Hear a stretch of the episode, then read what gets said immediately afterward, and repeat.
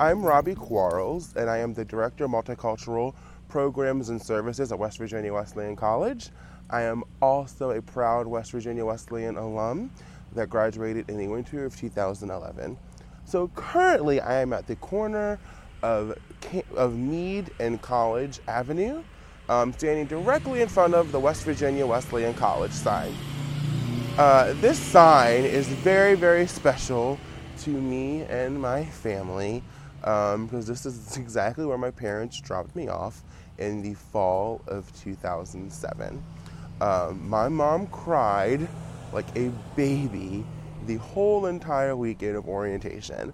And somewhere, um, I have a bunch of pictures of me standing in front of that sign as a 17 year old freshman, um, just super nervous and anxious about the start of the college experience. Um, whenever I think about my time as a student at Wesleyan, I kind of always remember that um, beginning right there on the corner, right there at that sign. Uh, currently, I am passing Agnes Howard Hall.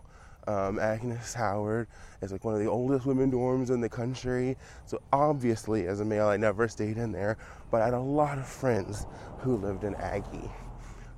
I just remember the rooms being so big and not having an elevator and trying to get to the fourth floor of my friend Meredith's room. Um, if you Google my friend Meredith, you'll find a very interesting story of her saying she um, had an encounter with the ghost of Agnes Howard. She always says that she was misquoted, but I know that's probably what she said because it was Meredith and we were all theater majors and kind of weird. but Aggie was like always really cool. Um, I am an alumni brother of Phi Alpha Sinfonia. And another thing that I can remember about this street is one of our service projects was working with Joyful Noise, which is a choir for special needs people. And we would leave um, a choir me and my best friend, of fraternity brother DeAndrew, would walk up the street and straight all the way down and go to Wendy's after every time every rehearsal. It was kind of like a this was like a little tradition that we had, but neither one of us had cars um, back then. And this street was kind of like the access street. It's how we kind of got everywhere to the dollar store and to all sorts of places um, we need to like kind of get things. Um, and always, I kind of always lived on the side of campus, so it was just kind of the sidewalk that I constantly used. Currently, I am passing Jenkins Hall, affectionately called Jailhouse Jenkins. Um, I lived in Jenkins with my friend and brother Zachary. Um, I think it was our senior year. We had a suite, not the nice suites like the new residence halls, but one that was one that you could expect from a place called Jailhouse Jenkins. We had a lot of fun in this place. Um, the theater and the dance department had a lot of classes in the bottom of this building. So I used to be able to kind of roll out of bed five minutes before class and go downstairs in my pajamas and uh, actively participate. And more recently, now it's all updated with the gym downstairs, so that doesn't really take place anymore. I think they used to mainly call it a Jailhouse Jenkins because if you like flush the toilet and someone's in the shower, there's a chance they'd probably get like third degree burns from it. But you know, we all survived. I'm still alive. Um, now I am passing Loar Hall, and which is the music building. Um, while I was a student, I was a musical theater and political science major. Like I mentioned earlier, a brother of Phi Mu Alpha Sinfonia.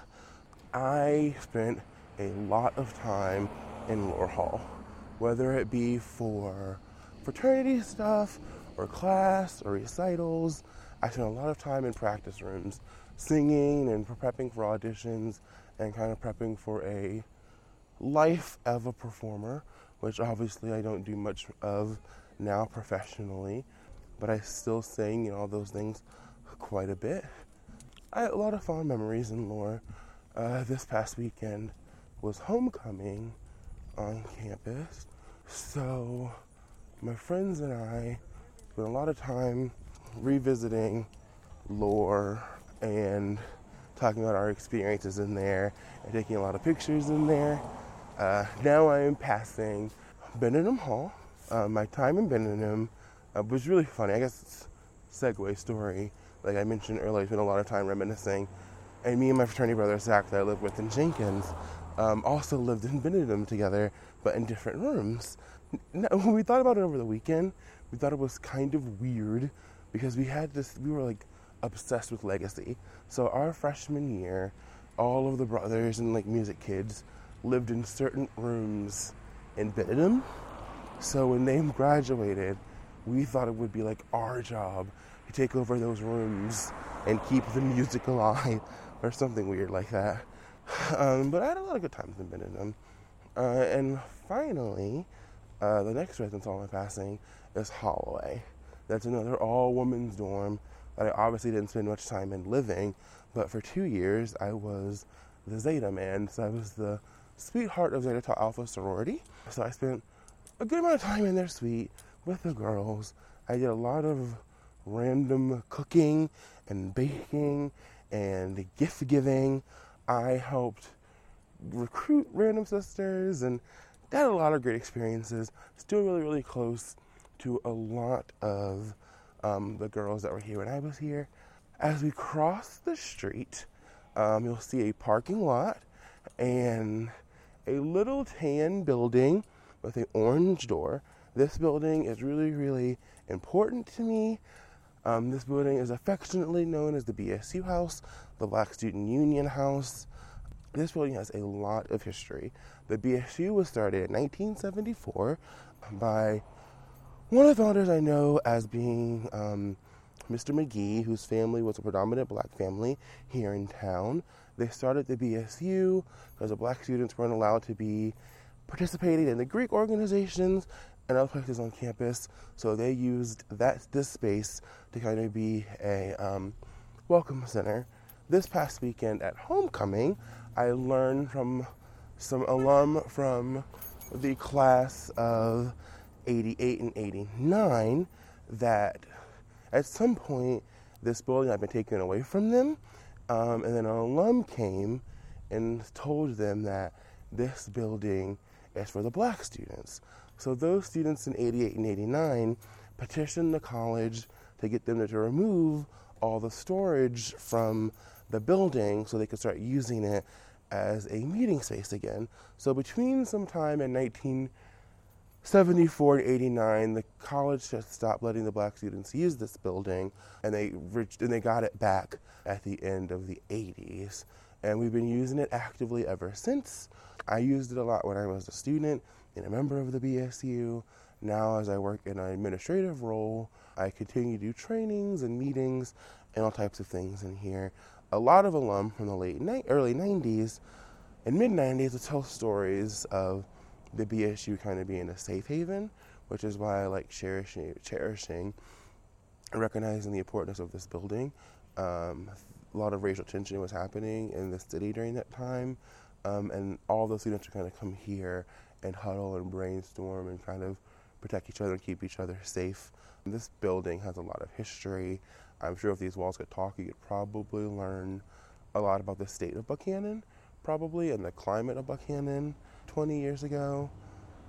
But everyone should be pretty passionate and pretty excited about the progress the college has made in diversity um, and our new appreciation for diversity and why it's important on our campus, and that the BSU isn't just a building but a staple um, of the hard work and preservation that many diverse students of color had to do to make a way for our current students now. So, yeah, I'm really appreciative of our little tan building with our orange door. That is my portion of the walking tour. I hope that you all enjoy the rest of your listening. Thank you.